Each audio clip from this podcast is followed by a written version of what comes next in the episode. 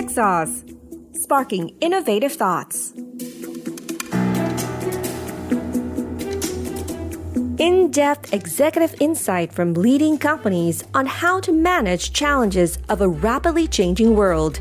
this is Exec Insight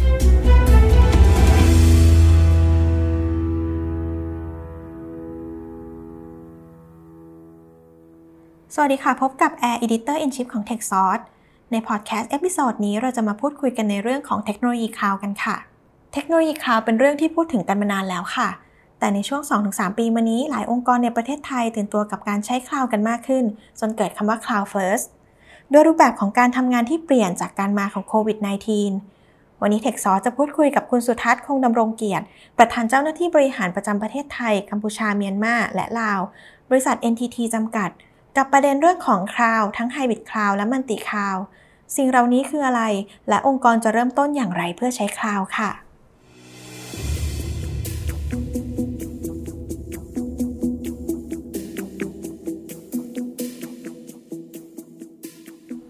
ให้คุณสุทัศน์เล่าถึงภาพรวมของ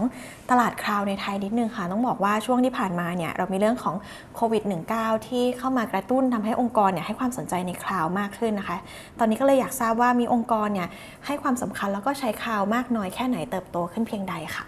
ครับครับ สวัสดีครับ ก็ในในประเทศไทยนะครับ ถ้าพูดถึงเรื่องคลาววันนี้ผมคิดว่าคงเป็นหัวข้อหลักเลยละที่ เราที่ทำงานในด้านเทคโนโลยี หรือในกลุ่มอองค์กรต่างๆนะครับที่ที่จะลงทุนในเรื่องเทคโนโลยีนะฮะก็อย่างที่คุณแอร์บอกมาเมื่อกี้ไอ้ตัวโควิด -19 เนี่ยมันเป็นตัวกระตุ้นที่ชัดเจนที่สุดเลย ผมให้ให้ข้อมูลอย่างนี้อย่างเช่น ถ้าเรามองในแง่ว่าในสถานการณ์โควิด ถ้าเราไม่ได้มี cloud service ไม่ว่าเป็นระบบสื่อสารระบบ conference หรือว่าเทคโนโลยีอื่น ๆ ที่ที่เกี่ยวข้องในการทำงานเนี่ยถ้าเราไม่ได้มีคลาวด์เนี่ยมันเป็นไปได้งั้นไม่ได้เลยที่เรายังทำงานกันได้ใช่ไหมฮะเพราะทุกคนจะต้อง work from home หรือว่าไม่สามารถเข้ามาที่ออฟฟิศได้จะติดต่ออย่างไร อันนี้เห็นชัดอันแรกเลยว่าทำไมคลาวด์ต้องมา อันที่ 2 คือในด้านเทคโนโลยี เราจะสังเกตว่าในสถานการณ์ work from home นะฮะเราจะต้องให้คนติดต่อกันเป็นระดับหลายร้อยหลายพัน หรือบางสถานการณ์เป็นหมื่นเป็นแสนนะครับแล้วก็ access จากที่ไหนก็ตามที่จะใช้แอปพลิเคชันของเราก็ได้สเกลในระดับสูงนะในสมัยก่อนเราอาจจะไม่ได้คิดว่าเออคลาวด์มีมีความสามารถในขนาดนี้ แต่ด้วยสถานการณ์เราจะเห็นเลยว่า ถ้าไม่ใช่เทคโนโลยีแบบคลาวด์เราก็ทำงานไม่ได้นะมันมันไม่สเกลพอแน่นอนที่จะรองรับการใช้งานระดับนี้นั้นด้วยสถานการณ์โควิดที่จะต้องใช้รีโมทใช้ access จากไหนก็ตาม ด้วยสเกลที่มหาศาลในในชั่วข้ามคืนเลย ใช่ไหมเรามัวจะไปตั้งเซิร์ฟเวอร์ตั้ง system ตั้ง network แล้วเอาแอปพลิเคชันไป run ใน system ไหน เพื่อจะรองรับการทำงานนี้เป็นไปไม่ได้เลย เพราะมันทันทีเลยที่จะต้องมีสเกลระดับนี้นะฮะเพื่อเพื่อมารองรับ work from home หรือสถานการณ์ที่ที่เกิดขึ้นทันที อันที่ 3 คือในเรื่องการลงทุนนะครับด้วยด้วยข้อจำกัดของเศรษฐกิจนะการลงทุนทุกวันนี้ ไม่ว่าองค์กรใด ๆ ถ้าจะมีการปรับปรุงปรับเปลี่ยน หรือว่ามีการที่จะริเริ่มโครงการหรือว่าเซอร์วิสอะไรใหม่ ๆ ก็เป็นการยากที่เราจะลงทุนตูมเดียวเอาระบบเข้ามาใช้เวลาในการเซตอัพนะแล้วก็ให้บริการออกไปหรือให้ใช้งาน และในขณะเดียวกันในมุมที่เศรษฐกิจอย่างนี้เนี่ยเราก็ไม่แน่ใจเหมือนกันว่าเซอร์วิสหรือบริการที่เราสร้างขึ้นมาเนี่ยมันจะสักเซสหรือเปล่านะ ในระดับการให้บริการนะมันก็จะเป็นความเสี่ยงมากเลย ถ้าจะเราจะใช้ระบบเทคโนโลยีแบบเดิมที่เราจะต้องลงทุนระบบในในของเราเองติดตั้งใหม่ทั้งหมดนะครับ แล้วก็ใช้เวลาในในการเหมือนว่าให้บริการได้รวดเร็ว แล้วก็มีสเกลพอฉะนั้นสมมุติว่าเรามีลูกค้ารายหนึ่งเป็นสมมติว่าเป็นระบบ Internet service ทางด้าน Financial ในอดีตถ้าเขาจะให้บริการออกมาเขาก็ต้องทำไมครับก็ต้องจัดซื้อจัดหาระบบนะ System Server แล้วก็มาลงแอปพลิเคชัน customize แล้วก็พัฒนาระบบมาเพื่อให้ใช้งานได้ กว่าจะใช้เวลาตรงนี้ก็ผ่านไป 2-3 เดือน 4-5 เดือน เป็นต้นไปนะกว่าจะโลจิสติกของเข้ามาต้องใช้เวลาพอสมควร แล้วก็มาติดตั้งใช้งานได้ถ้าแนวเดียวกัน success ของ service ก็ยังไม่สามารถคาดการได้ ถ้าในอดีตเราก็ต้องบอกเลยว่าเราประมาณว่า จะต้องมียูเซอร์อยู่ 1 5 0 0 0 user แล้วเราก็ต้องมี sizing ของระบบทันทีนะที่จะต้องลงทุนเลย 5 ล้าน 10 ล้าน 20 ล้าน แล้วแต่ความมากน้อย แล้วก็ให้บริการ แต่ในสถานการณ์เศรษฐกิจอย่างนี้เราจะไปมั่นใจได้ไงว่ามีความสำเร็จนะหรือเราจะลงทุนเบื้องต้นเลยเพื่อให้สเกลพอ แล้วเวลาบริการมัน scale up ขึ้นได้ทันทีงั้นแต่ถ้าเราลงทุนในสร้างในระบบคลาวด์เราก็สามารถลงทุนแต่น้อย นี่เหมาะสมใช่ไหมแล้วก็ให้บริการได้เร็วขึ้นเพราะระบบคลาวด์มัน ready ที่คุณจะให้บริการในหลาย ๆ ด้านในการพัฒนาขึ้นมาได้ เสร็จแล้วถ้ามีความสำเร็จ เรามีการขยายตัวขึ้นไป เราก็ค่อยขยายแล้วขยายได้ทันทีที่รวดเร็วเพราะใน 3 ข้อเนี้อย่างที่ผมเรียนหนึ่งก็คือในเรื่องของสถานการณ์ที่เราต้อง work from home จากที่ไหนก็ตาม อันที่ 2 คือเทคโนโลยีที่มันจะต้องรองรับคนจำนวนมาก แล้วก็เป็นที่ที่ advance แล้ว effective พอ อันที่ 3 คือเงื่อนไขในการลงทุนนะความคุ้มค่าทางเศรษฐกิจ แล้วก็ในสถานการณ์อย่างนี้ 3 ประเด็นนี้ผมว่าเป็น big point เลยที่ทุกองค์กรเนี่ยมองอยู่ในเวลานี้เพราะฉะนั้นทุกการลงทุนในไอทีตอนนี้ในองค์กรต่างๆเนี่ยเพราะฉะนั้น conversation แรกก็จะเป็นเรื่องคลาวด์ว่าใช้ได้ไหมนะฮะเหมาะสมไหมนะครับหรือจะทำยังไงที่จะเริ่มต้นใช้คลาวด์นะครับ อืม ค่ะ เมื่อกี้คำถามเมื่อกี้ตอบถึงข้อสอบมาด้วยว่าทำไมองค์กรถึงต้องมีคลาวด์นะคะ แล้วทีนี้สงสัยนิดนึงค่ะว่าองค์องค์กรแบบไหนบ้างคะที่เหมาะกับคลาวทีนี้พอเรามองเนี่ยผมว่าคำว่าคลาวเนี่ยก็เป็นสิ่งที่แน่นอนแหละเป็นหัวข้อใหญ่ แล้วก็เป็นปัจจุบันและอนาคตนะครับที่ที่เริ่มเริ่มเข้ามามีบทบาทไม่ว่าตั้งแต่เป็น Infra as a Service Platform as a Service หรือว่าแม้กระทั่ง Software Application as a Service นะมันก็จะมีการรองรับค่อนข้างกว้าง แต่ละองค์กรก็จะมีโจทย์ requirement ที่แตกต่างกัน ข้อแนะนำคือทุกองค์กรเมื่อมี requirement แนะนำว่าอันแรกเราก็ต้อง explore เลยว่าคลาวด์เหมาะสมกับเขาไหมนะเป็นเป็นคำถามแรกก่อนว่า อย่างเช่นเราจะลงทุนเซิร์ฟเวอร์ใหม่คลาวด์ได้ไหม เราจะเลือกแอปพลิเคชันไหนมีคลาวด์เหมาะสมไหม เราจะ migrate system หรือลงทุนระบบใหม่ ๆ เราใช้คลาวด์ได้ไหมอันนี้อยากจะบอกว่าน่าจะเป็นคำถามแรก ทีนี้อะไรที่จะเหมาะกับคุณนะฮะถ้าผมพูด in general เนี่ยถ้าองค์กรระดับอาจจะระดับกลางหรือหรือไม่ใหญ่มาก SME เนี่ยถ้าถ้าเราเรียกเป็นคลาวน่าจะเป็น first priority เพราะว่าในองค์กรที่เราไม่ใหญ่ เราไม่น่าจะอยากจะลงทุนอะไรที่เป็นแอสเซทของเรามาก แล้วก็การดูแลระบบอะไรต่างๆ ใช่ไหมครับ ก็เมื่อขึ้นไปอยู่บนกลาวเนี่ยตัวระบบมันมี SLA มี service ในระดับที่ เหมือนกับ launch เป็น service มาให้เราเพราะฉะนั้นเราก็จะสามารถ rely on อันนั้นได้ องค์กรที่ขนาดกลางและเล็กเนี่ยผมแนะนำว่าสามารถจะไป cloud ได้ค่อนข้างมากนะตั้งแต่ infra ของตัวเอง ตั้งแต่ workload ต่างๆ ตั้งแต่แอปพลิเคชันนะเดี๋ยวเราจะมาแตะว่าแอปพลิเคชันไหนน่าจะเป็น priority นะฮะส่วนองค์กรใหญ่เนื่องจากระบบค่อนข้าง complexนะมีทั้งระบบปัจจุบันแอปพลิเคชันเดิมๆ แล้วก็สเกลของระบบ แล้วก็ มีในเรื่องของ latency หรือการ integration กับข้อมูลจำนวนมาก การที่จะไป cloud เนี่ยเราก็จะใช้ในในภาพของที่เราเราพูดกันว่าเป็น hybrid multi-cloud ก็คืออาจจะต้องมาดูความเหมาะสมว่าในละ service แต่ละแอปพลิเคชัน environment ต่างๆ ส่วนไหนจะขึ้น cloud ได้ ส่วนไหนน่าจะยังอยู่ในองค์กรนะครับแล้วก็ใช้งานในการ integrate กันนะซึ่งซึ่งองค์กรใหญ่ ๆ เวลานี้ก็จะเป็นแบบนี้นั้นก็จะเป็น คร่าวๆก็จะเป็น 2 สเกลนะค่ะ ทีนี้เมื่อกี้ได้ยินคำหนึ่งว่า hybrid cloud กับ multi-cloud อยากให้อธิบายนิดนึงค่ะว่า 2 อันเนี้ยคืออะไรแล้วก็จะมาช่วยองค์กรได้ยังไงบ้างคะปัจจุบันเราก็มีมี choice ของ cloud ค่อนข้างเยอะมากนะครับก็จะมี choice ในเรื่องของที่เป็น private cloud ที่เราบิวของเราเองเราเทคโนโลยีแล้วก็มาปรับปรุงการทำงานของเราให้ให้ให้เป็น cloud service ในองค์กรเรา มีที่เป็น Public Cloud เลยที่เป็น provider มาจากรายใหญ่ ๆ ทั่วโลก ซึ่งเวลานี้เข้ามาทำตลาดในเมืองไทยทุกรายนะมีความพร้อมนะก็จะเป็น Public Cloud ที่ใหญ่ ๆ แล้วก็จะมีลักษณะที่เป็น Service Provider ที่ให้บริการคลาวในประเทศ ก็คืออยู่ในประเทศเราเองนะครับแต่ให้เป็น Cloud Service นั้นในลักษณะ nature อย่างนี้ก็จะมีการเลือกใช้ที่หลากหลายนะคำว่า hybrid cloud ก็คือว่าเรา ในโดยเฉพาะองค์กรใหญ่ เรามี environment ที่เราไม่สามารถที่จะเอาออกไปที่ Public Cloud ได้ร้อยเปอร์เซ็นต์นะอย่างที่บอก concern ตั้งแต่ latency การ integration app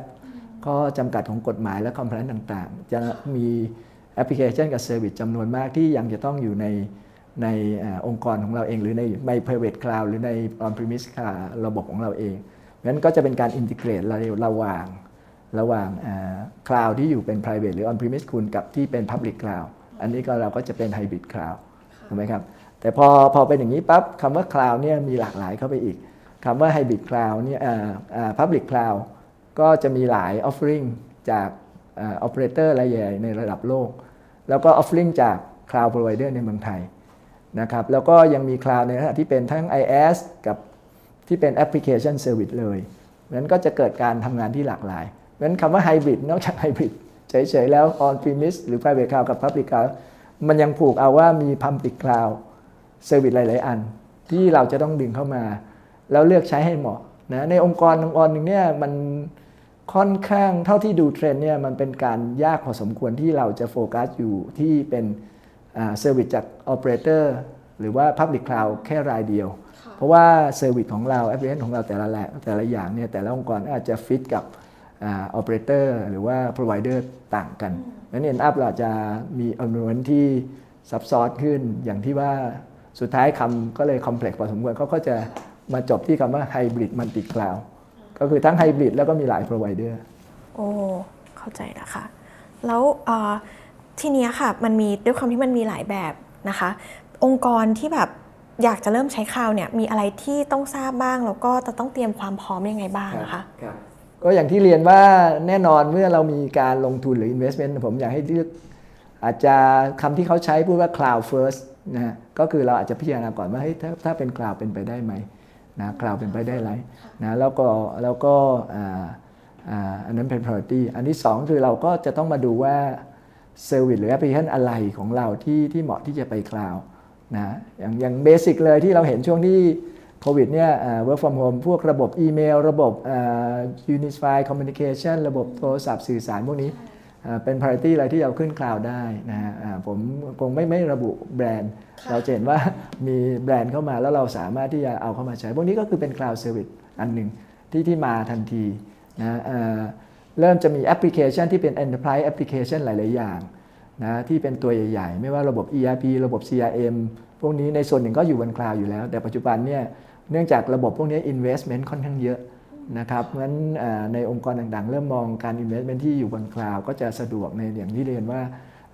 การลงทุนก็จะเป็นการใช้จ่ายตามการใช้งานไม่ได้ลงทุน asset ทีเดียวนะครับแล้วก็สามารถที่จะ flexible ในการปรับเปลี่ยนได้ แล้วก็รองรับอนาคตของเทคโนโลยีที่ปรับเปลี่ยนนั้นแอปพลิเคชันตัวใหญ่ๆ อย่างพวก ERP CRM หรือว่าแอปพลิเคชันที่ที่เป็น modern หมายถึงว่าเป็นแอปพลิเคชันที่พัฒนาแล้วใช้ feature function ที่เป็น Cloud Native เลยในการเขียนแอปพลิเคชัน ก็จะเหมาะกับการขึ้น Cloud ทันทีได้นะครับมี nature แอปพลิเคชันบางตัวที่มันเขาเรียกอะไรนะ need flexible มากอย่างชุดอย่าง contact center call center เนี่ยเวลา workload ของการให้บริการ บางช่วงจังหวะ บาง period seasoning ก็จะสูงขึ้นไป หรือบางครั้งเรามีโปรแกรมที่เราจะจะ launch บริการจับกลุ่มลูกค้าเฉพาะเราก็มี peak ขึ้นไป นะแต่หลังจากนั้นมันก็จะ down ระบบพวกนี้เนี่ยเหมาะที่จะขึ้นบน cloud เพราะว่าก็จะรองรับการทำงานที่มีมีมี scale up down ได้ในระดับหนึ่งนะฮะทำให้การลงทุนนี่เหมาะสม แล้วก็สามารถเลเวอเรจเทคโนโลยีใหม่ ๆ ได้งั้นแนะนำก็คือหนึ่งก็คือเราดูว่า policy cloud first นะอันที่2คือมาดูว่า service หรือ application อะไรที่เหมาะสม แล้วเป็น priority ที่ที่ใช้ cloud แล้ว แล้วดีที่สุดทั้งในด้านสเกลเทคโนโลยีแล้วก็การลงทุนนะครับ แล้วก็มองในอนาคตเพราะหลาย ๆ แอปพลิเคชันหลาย ๆ การพัฒนา service เดี๋ยวนี้ด้วย cloud มีมีข้อดีในเรื่องเทคโนโลยีอีกจำนวนมากเลย เวลาเรามาตอบโจทย์อย่างเช่น user ของเราเป็น user ที่ที่อยู่บนการใช้ข้อมูลจำนวนมากนะที่เราสามารถดึงข้อมูลที่อยู่บน cloud มาวิเคราะห์มาให้บริการนะแล้วก็การเขียนแอปใหม่ ๆ อันนี้ก็เหมาะที่จะอยู่บน cloud เพราะฉะนั้น nature เหล่านี้นะ ทีนี้ต้องเตรียมตัวอย่างไรบ้างนะเตรียมตัวอย่างไรบ้าง อันนี้ผมว่าอันแรกก็ basic ง่าย ๆ เลยคำว่า cloud นี้ไม่ได้อยู่กับเรา ไม่ได้อยู่กับเราอยู่ที่ไหนก็ตามนะเพราะฉะนั้นการที่จะ consume service จาก cloud นี้จะต้องมี connectivity ออกไปนะฮะงั้นก็จะกลับมาดูเรื่องพื้นฐานของ IT infrastructure ขององค์กรในเรื่องของ connectivity ในเรื่องของ bandwidth ในเรื่องของความปลอดภัย นะครับเพราะว่าเวลาเวลา nature cloud ก็คือดูระบบมันอยู่ข้างนอกแต่เราเป็นผู้ใช้ ไม่ว่าเป็นองค์กรหรือเป็นยูเซอร์จากที่ไหนก็ตามนั้นคุณจะ connect จากอองค์กรของคุณในใน main office จาก DC ของคุณจาก DR ของคุณจาก user ที่ on the road user ที่อยู่ mobile connectivity ที่จะวิ่งขึ้นไปสำคัญนะว่าจะเชื่อมต่อกันยังไงให้มีประสิทธิภาพ แล้วก็สามารถ deliver service ได้ อันที่ 2 คือ security เมื่อเรา move barrier ของเราจากจาก IT ที่อยู่ในองค์กรเราเนี่ยออกไปอยู่บนคลาวคำว่า safety มันเริ่มกว้างขึ้นนะแล้วก็ control barrier มันจะต่างกันนะจากจาก user point เข้ามาจากแอปเข้ามาจากตัว system เองที่ขึ้นไปบนการจาก connectivity นั้นคำว่า security ก็ต้องมองอีกแบบหนึ่งนะแล้วก็การบริหารจัดการนะแต่ก่อนนี้เราอาจจะเห็นตัวเป็นๆ ระบบเป็นๆ อยู่ในระบบของเรา ใช่ไหมฮะเราก็สามารถที่จะจับต้องได้ up down เราก็ก็ก็จะบริหารของเราเอง แต่พอขึ้นบนคลาวด์การบริหารระบบไอทีของเราอยู่บนคลาวด์ก็จะต้องมาดูแล้วเรามีความชำนาญในคลาวด์เหล่านี้ไหมการจะบริหารจัดการการใช้งานการ access นะหรือว่า workload ต่างๆ element ต่างๆ ก็จะเป็นอีกรูปแบบหนึ่งนั้นก็ต้องมามาเตรียมความพร้อมในใน 3-4 ด้านนี้ นะครับแล้วก็ถ้ามองไปในอนาคตคลาวด์ก็จะรองรับแอปพลิเคชันใหม่ๆ ในรูปแบบใหม่ๆ ก็ยังเยอะการเขียนซอฟต์แวร์แอปพลิเคชันในรูปที่เป็น modernization ที่เป็น cloud native ก็จะเป็นส่วนที่พัฒนาต่อไปนั้นก็สามสี่เรื่องนะที่ที่ทุกองค์กรน่าจะต้องมาดูให้ให้ให้พร้อมก่อนที่จะเริ่มต้นใช้คลาวด์ อืมค่ะ ทีนี้ย้อนกลับไปนิดนึงทางคุณสุดท้ายได้ได้เล่าว่ามีแบบว่าหลายผู้เล่นในในวงการคลาวด์นะคะ ทีนี้อยากให้ recap นิดนึงว่า NTT เป็นใคร แล้วก็จะช่วย support การใช้คลาวด์ขององค์กรในไทยได้อย่างไรบ้างอะคะครับ NTT ก็ก็เป็นบริษัทสื่อสารและให้บริการ IT Service ที่ค่อนข้างมีความพร้อมนะฮะเราเราก็เป็นองค์กรที่มีอยู่ เป็นถือว่าเป็น global provider นะมีอยู่ในทุกประเทศแล้วในเมืองไทยเราก็ค่อนข้างก่อตั้งมานาน แล้วก็ให้บริการค่อนข้างเยอะ ในเมืองไทยเราอยู่ในเมืองไทยมาประมาณ 60 กว่าปีแล้วพนักงานที่เราทำงานในเรื่องของ IT Service นี่อยู่เมืองไทยมีอยู่ประมาณพันคนนะฮะก็ให้บริการลูกค้าหลากหลายนะซึ่งใน NTT ในประเทศไทย ถ้าพูดเรื่องคลาวด์เนี่ยเราจะมีความพร้อมตั้งแต่อันแรกก็คือเรื่องของ Data Center นะเพราะว่าเราลูกเรื่องคลาวด์อย่างที่เรียนว่าลูกค้าจะมองเป็นลักษณะ service นั้นตัว system เองอาจจะอยากจะวางอยู่ใน Data Center แล้วก็ส่วนหนึ่งก็ออกไปที่คลาวด์แล้วก็มีการเชื่อมต่อ อันนี้ NTT ก็มี Data Center ที่ใหญ่ในระดับโลกเลยนะฮะอยู่ที่อมตะนะครับก็เป็นศูนย์ Data Center ที่ให้บริการถือว่าใหญ่มากนะฮะแล้วก็สามารถจะมี connectivity ออกไปในในสู่ cloud provider ต่างๆ ได้ แล้วก็สามารถเป็น location ที่อยากให้ทางลูกค้าเนี่ยสามารถเอาระบบ ที่ยังจำเป็นที่ต้องอยู่บน on-prem ถ้าไม่อยากจะตั้งที่ออฟฟิศตัวเอง ซึ่งอาจจะไม่มีความพร้อม ก็มาตั้งที่ Data Center ของ NT ได้ใน NTT ในประเทศไทยเรามีระบบคลาวด์ด้วยที่เป็นระบบคลาวด์ในประเทศนะครับก็ตั้งอยู่ในประเทศไทยเลยที่ศูนย์ Data Center ของเรา เพราะฉะนั้นสามารถให้บริการ cloud service ด้วยเทคโนโลยีในระดับโลก แล้วก็แต่ว่าอยู่ในเมืองไทยมันก็จะตอบปัญหาในเรื่องของเราจะต้องการ customization เราอาจจะต้องการ speed performance ที่จะต้องมีจาก connectivity ในประเทศไทยนะครับตอบปัญหาในเรื่องของความปลอดภัยของข้อมูล แล้วก็ compliance ต่างๆ แล้วก็ในเรื่องของการจัดการเราสามารถดูแลเห็นเลยว่าระบบคลาวด์อยู่ที่ที่ตรงเนี้ยนะครับก็จะเป็นโจทย์ตรงเรื่องคลาวด์ในประเทศที่ผมเรียนว่าเป็นระบบคลาวด์ในประเทศ ส่วน partnership เราก็ทำงานกับ cloud provider ระดับโลกนะรายใหญ่ๆนะครับที่เราทราบดีนะอย่าง Microsoft Azure นะครับ Google GCP ทาง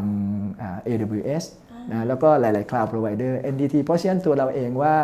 เป็น Cloud Expertise เพราะฉะนั้นเราเราจะสามารถที่จะให้บริการใน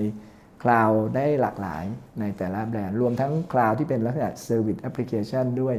อย่างเช่น SAP Salesforce หรือว่าแอปพลิเคชันทาง Contact Center พวกนี้ก็เป็น application-based ที่ที่ provide as a cloud service ได้ เพราะฉะนั้นเราก็เพราะฉะนั้นเราเองเป็น cloud service provider ที่สามารถช่วยลูกค้านะฮะในความหลากหลายว่าคุณจะอยากจะเป็นคลาวด์ในประเทศที่ตอบโจทย์แอปพลิเคชันอย่างที่ว่า หรือว่า need provider ที่เป็นระดับ public provider เข้ามา integrate กัน หรือว่าในระดับแอปพลิเคชัน แล้วเราก็จะช่วยในการ integrateพนักงานของเราพันคนก็จะมี skill ที่จะช่วยลูกค้าในการพัฒนาระบบดูแล แล้วก็ manage ระบบคลาวด์ต่างๆนะได้ครบถ้วนนะอันต่อไปก็จะเป็นเรื่องของระบบเครือข่ายนะ NTT ก็เป็น global network provider ที่สามารถที่เอา bandwidth นะที่จะไปเชื่อมต่อองค์กรต่างๆทั้งในระดับประเทศที่เชื่อมมา เข้าคลาวด์หรือว่าการเชื่อมออกไปในคลาวด์ต่างๆ ซึ่งอันนี้สำคัญนะเพราะว่าเมื่อเราใช้คลาวแล้วเนี่ย connectivity ที่จะเชื่อมเข้ามาเนี่ยสำคัญมาก ถ้ามีปัญหานี่จะให้ทำให้เรื่องประสิทธิภาพกับการทำงานที่ค่อนข้างวีกไป ก็จะเป็นจุดที่ NTT สามารถที่จะเอาสิ่งต่างๆมา provide ได้นะครับ แล้วก็ partnership กับ vendor ต่างๆ โดยเฉพาะในส่วนของเรื่อง system นะ ซึ่งอย่างที่เรียนว่าปัจจุบันลูกค้าจะต้องมองการลงทุนที่ที่ อะไรเหมาะสมนะอันนี้เราก็จะมีอย่างเช่นเราจับมือกันทางเดียวที่จะ provide cloud service นะในในระดับที่เป็นลักษณะ cloud service ที่มาลงทุนในองค์กรคุณเลยแต่ให้บริการเป็นเซอร์วิสนะแล้วในระดับที่เป็น NTT Cloud ที่เรามีส่วนหนึ่งใช้เทคโนโลยีของเดลนะแล้วก็เชื่อมต่อไปที่ Public Cloud นะมันก็สามารถที่จะทำให้ลูกค้าเลือกลงทุนที่เหมาะสมได้ ผมใช้คำว่าอย่างนี้ดีกว่า ค่ะ ทีนี้ปัจจุบันค่ะ พนักงานในองค์กรไทยส่วนใหญ่เขามีความรู้เรื่องของคลาวด์มากน้อย แค่ไหนอะคะแล้วถ้าเกิดเขาอยากจะอยากจะให้ทาง NTT support สามารถติดต่อได้ทางไหนบ้างครับครับก็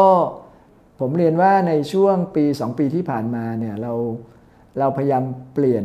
skill พนักงาน ก็ต้องยอมรับเหมือนกันว่าคลาวด์คลาวด์เนี่ยก็เป็นเรื่องที่มาระยะหนึ่งแล้ว แต่ว่ามันเริ่มจะก็เรียกว่าเติบโตรวดเร็วมากเลยก็สองสามปี นั้นสกิลของคนในตลาดในเมืองไทยเนี่ยอาจจะมีไม่เพียงพอนะครับแล้วก็เป็นเรื่องที่ใหม่ใหม่แล้วก็พัฒนาเร็วมากเร็วมากในในบริษัท NT ในประเทศไทยเองเราตั้งเป้าหมายเลยว่าพนักงานทุกคนของเราต้องมี cloud skill นะ cloud skill หมายถึงว่าต้องรู้ในในรูปแบบความรู้เรื่อง cloud มี skill เรื่อง cloud ต้อง certify ใน cloud vendor สำคัญสำคัญให้ได้ แล้วก็ต้องช่วยลูกค้าได้ในการตั้งพัฒนาแอปพลิเคชัน ที่จะ modernize แอปพลิเคชันขึ้นมาอยู่บน cloud นั้น skill เหล่านี้เราใช้เวลาพัฒนาพนักงานในเมืองไทยเราในช่วง 2 ปีที่ผ่านมาค่อนข้างเยอะควบคู่ไปกับการใช้ resource ของเรากับความรู้ของเราใน NTT Group ทั่วโลกนะครับที่จะเอาเข้ามานะให้เร็ว เพราะว่าเวลาเปลี่ยนแปลงที่เกิดขึ้นตอนนี้มันเร็วมากนั้นสิ่งสำคัญคือคุณจะต้องสปีดตัวเอง นะในในในความรู้ในการประสบการณ์ที่จะทำงาน ในในฝั่งลูกค้าเองผมว่าก็เป็นช่วงเวลาที่ที่ควรจะศึกษาความรู้แล้วก็ปรับเปลี่ยนให้เร็วที่สุดทาง NAT ก็ให้ให้ความช่วยเหลือได้ทั้งในด้านการที่จะให้คำแนะนำนะครับให้คำปรึกษาที่จะดูว่าเราจะลงทุนระบบคลาวด์ยังไง หรือ road map การ investment หรือในเรื่อง training เรามีมีหน่วย unit ที่เราเรียกว่าเป็น learning service ที่จะมาช่วยในการให้คำฝึกอบรมรักษาเออในการฝึกอบรมแล้วก็ training ในส่วนของคลาสที่เป็น certification class ได้ ถ้าอยากจะอบรมเป็นรูปแบบนะฮะแต่สำคัญตอนนี้ผมว่าข้อมูลและinformation หรือว่าการ support จากผู้ให้บริการตอนนี้เยอะมากนั้น user ในแต่ละองค์กรสามารถที่จะศึกษาจาก ข้อมูลต่างๆ ที่เข้ามาค่อนข้างเยอะก็ก็เป็นโอกาสอันดีที่ที่อยากจะแนะนำว่าเราลองศึกษาให้เต็มที่แล้วก็เอาข้อมูลมาปรับเปลี่ยนดูนะครับ NDT ยินดีที่จะอยู่ในส่วนสนับสนุนและช่วยเหลือตรงนี้เต็มที่ ค่ะ ก็ต้องขอบคุณคุณสุทัศน์มากค่ะ ที่มาให้ข้อมูลกับเราในวันนี้นะคะสำหรับรายละเอียดเพิ่มเติมเดี๋ยวทางเทคซอจะลงไว้ในแคปชั่นของตัวพอดแคสต์ตัวนี้นะคะ ก็ทุกท่านที่ฟังอยู่สามารถกดอ่านดูกันได้ค่ะสำหรับวันนี้สวัสดีค่ะ ครับ สวัสดีครับ Sauce. Sparking Innovative Thoughts